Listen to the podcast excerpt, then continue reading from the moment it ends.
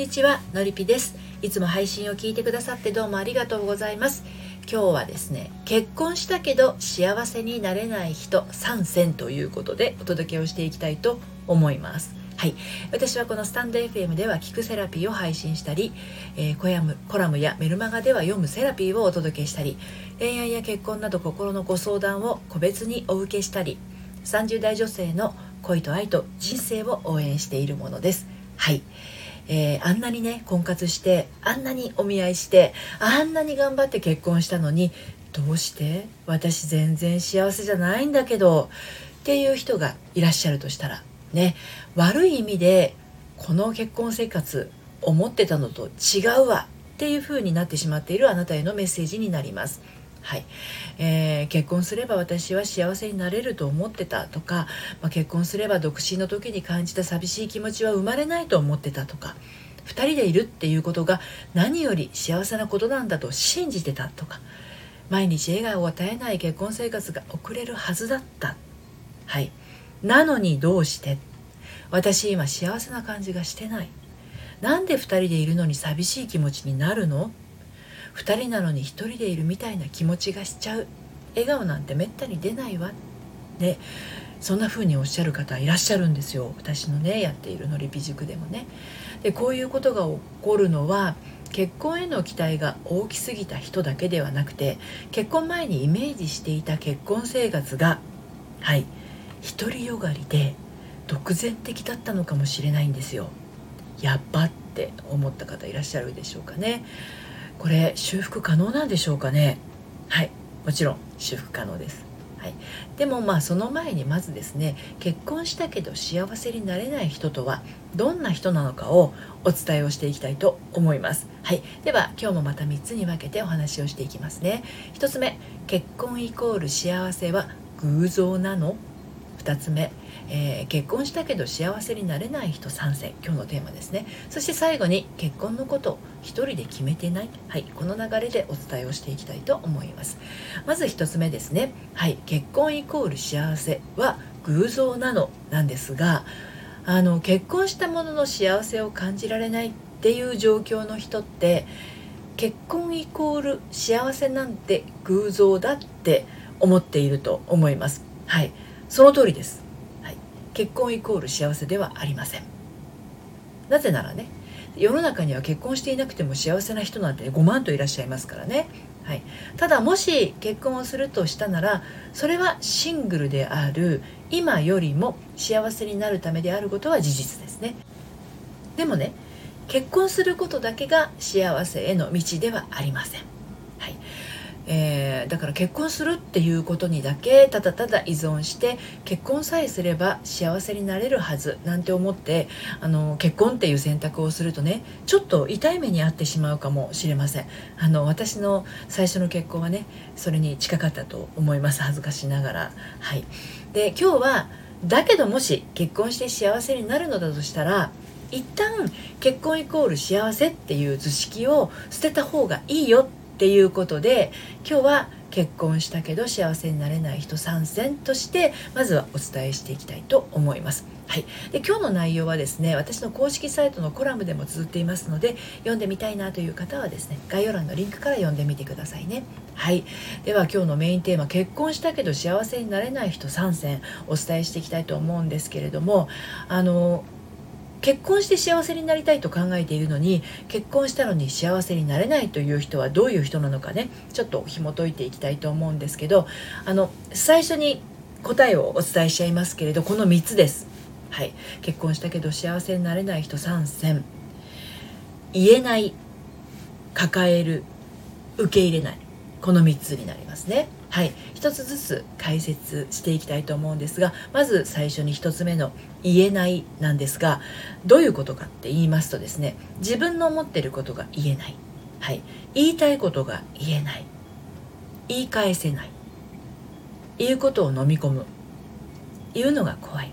言っても無駄。はい。この辺りの、えー、状況をえま、っしぐらに進んでいる方はですね結婚したけど幸せになれてないんじゃないのかなというふうにまず感じます。で2つ目が抱えるでしたよね。はい。えー、結婚したけど幸せになれない人3選の2つ目は抱えるです。どういう状況かっていうと自分だけで解決しようとする。はい。相手には無理だと見下す。人を見下してる人って割と自分が抱え込みやすいんですね、はい、それから相手はやってくれないに違いないと諦める。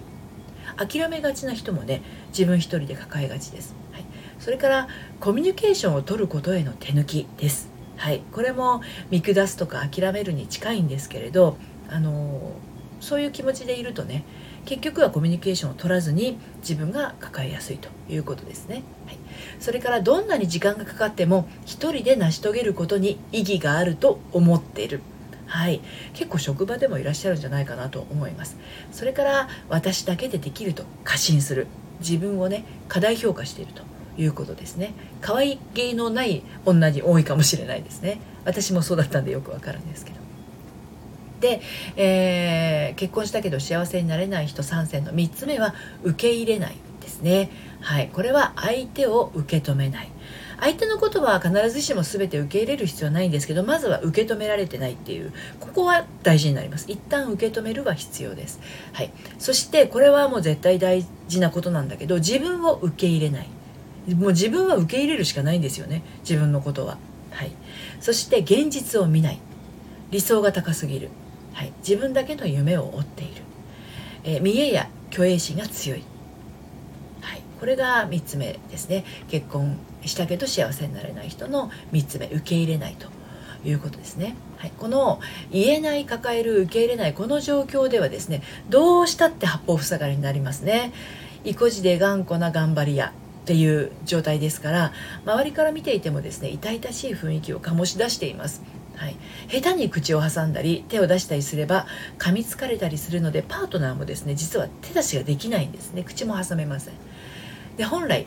えー、自分自身の次に味方であるはずのパートナーを敵対している状態なので家庭の中はもう当然殺伐とした空気が流れてしまいます。そして当人の心の中にはですねいっつもこう冷ややかな空気がこう流れていて心の中は不満とこう憎む気持ちだったりとかあの憎悪の気持ちですね。そんなものでいっぱいになってます、はい、家庭の中でくつろいだりとか温かいイメージを持つっていうこともできずにもう常に孤独を感じてしまうんですよね。あなたは大丈夫でしょうかね。はい。えー、っと今日3つ目の結婚のこと一人で決めてないということに続いてお話をしていきますけれどあの結婚するっていうことは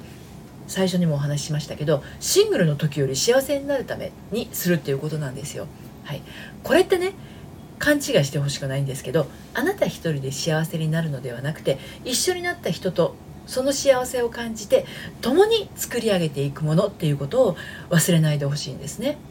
あなただけが頑張って気づくものでもないしあなただけが頑張って成し遂げるものでもないんですただただですよあなただけでは作り上げられないものであることは確かなんです。一緒に作ろうよっていう気持ち大事です。例えば公園でねお砂場ありますよね。砂山を作る時を想像してみてほしいんです。どうしたら崩れにくいお山が作れるのか。どうしたらできるだけ早く向こう側とこちら側でトンネルを開通させられるのか。これね1人より2人で案を出した方が崩れにくいお山が作れるかもしれません。1人より2人で双方向から穴を掘っていった方が細かな修正をしながら開通させられるかもしれないですよね。いえもちろん1人でもそれらは成し遂げられるでしょうね。でも2人で協力することで得られるものは1人で成し遂げて得られるものとは別物です。別物ですね。はい、結婚するっていうことはそちらを選んだっていうことなんですね。2人ですることの醍醐味を味わいたいっていうものを選んだっていうこと。だから結婚のことね一人で決めないでほしいんですね。結婚式やハネムーンのことじゃないですよ、まあ、もちろんこれも一人で決めるっていうのはなしですけれど結婚生活のことですね。これを一人で決めないでください、はい、私はね私のことを言うとこれを自分一人で頑張りすぎてはい、結婚生活が11年で破綻したんです。11年あったら本当によほどのものが作り上げられたはずなんですけれどあの私は自分一人で全部やりきろうとして逆に破綻してしまったんですね。なのでまあ程よく手抜きして一人で全部をやりきろうとしないってすごい大事なことだと思います。はい、ということで今日はですね結婚したけど幸せになれない人参戦ということでお届けをしてきました。人生はいつからでもどこからでも軌道修正は可能なんです。それなのに修復せず過ごしていくのは手抜きな人生に他なりません。はい。まあ、手を抜くんだとしたら別な意味で手を抜いた方がいいということですね、はい、なのでもし本気で新しい方向へ舵取りをしていきたいなっていうふうに考えているあなたは一度お話をお聞かせください。はい。えーと、私へのご相談はですね、えー、LINE 公式アカウントとメルマガの方から受付をしていますので、えー、ちょっと興味あるなという方は概要欄の方から、えーご覧になって登録してみてください。そして、えーと、メルマガの方はですね恋愛や結婚の話だけではなくて心を伸びやかに生きていくための秘密もお届けしています。こちらはバックナンバーが読めないメルマガになっていますので気になったなと思ったら登録してみてください。こちらもこの配信の概要欄からご登録いただけます。今日も最後まで聞いていただいてありがとうございました。それではまたさようなら。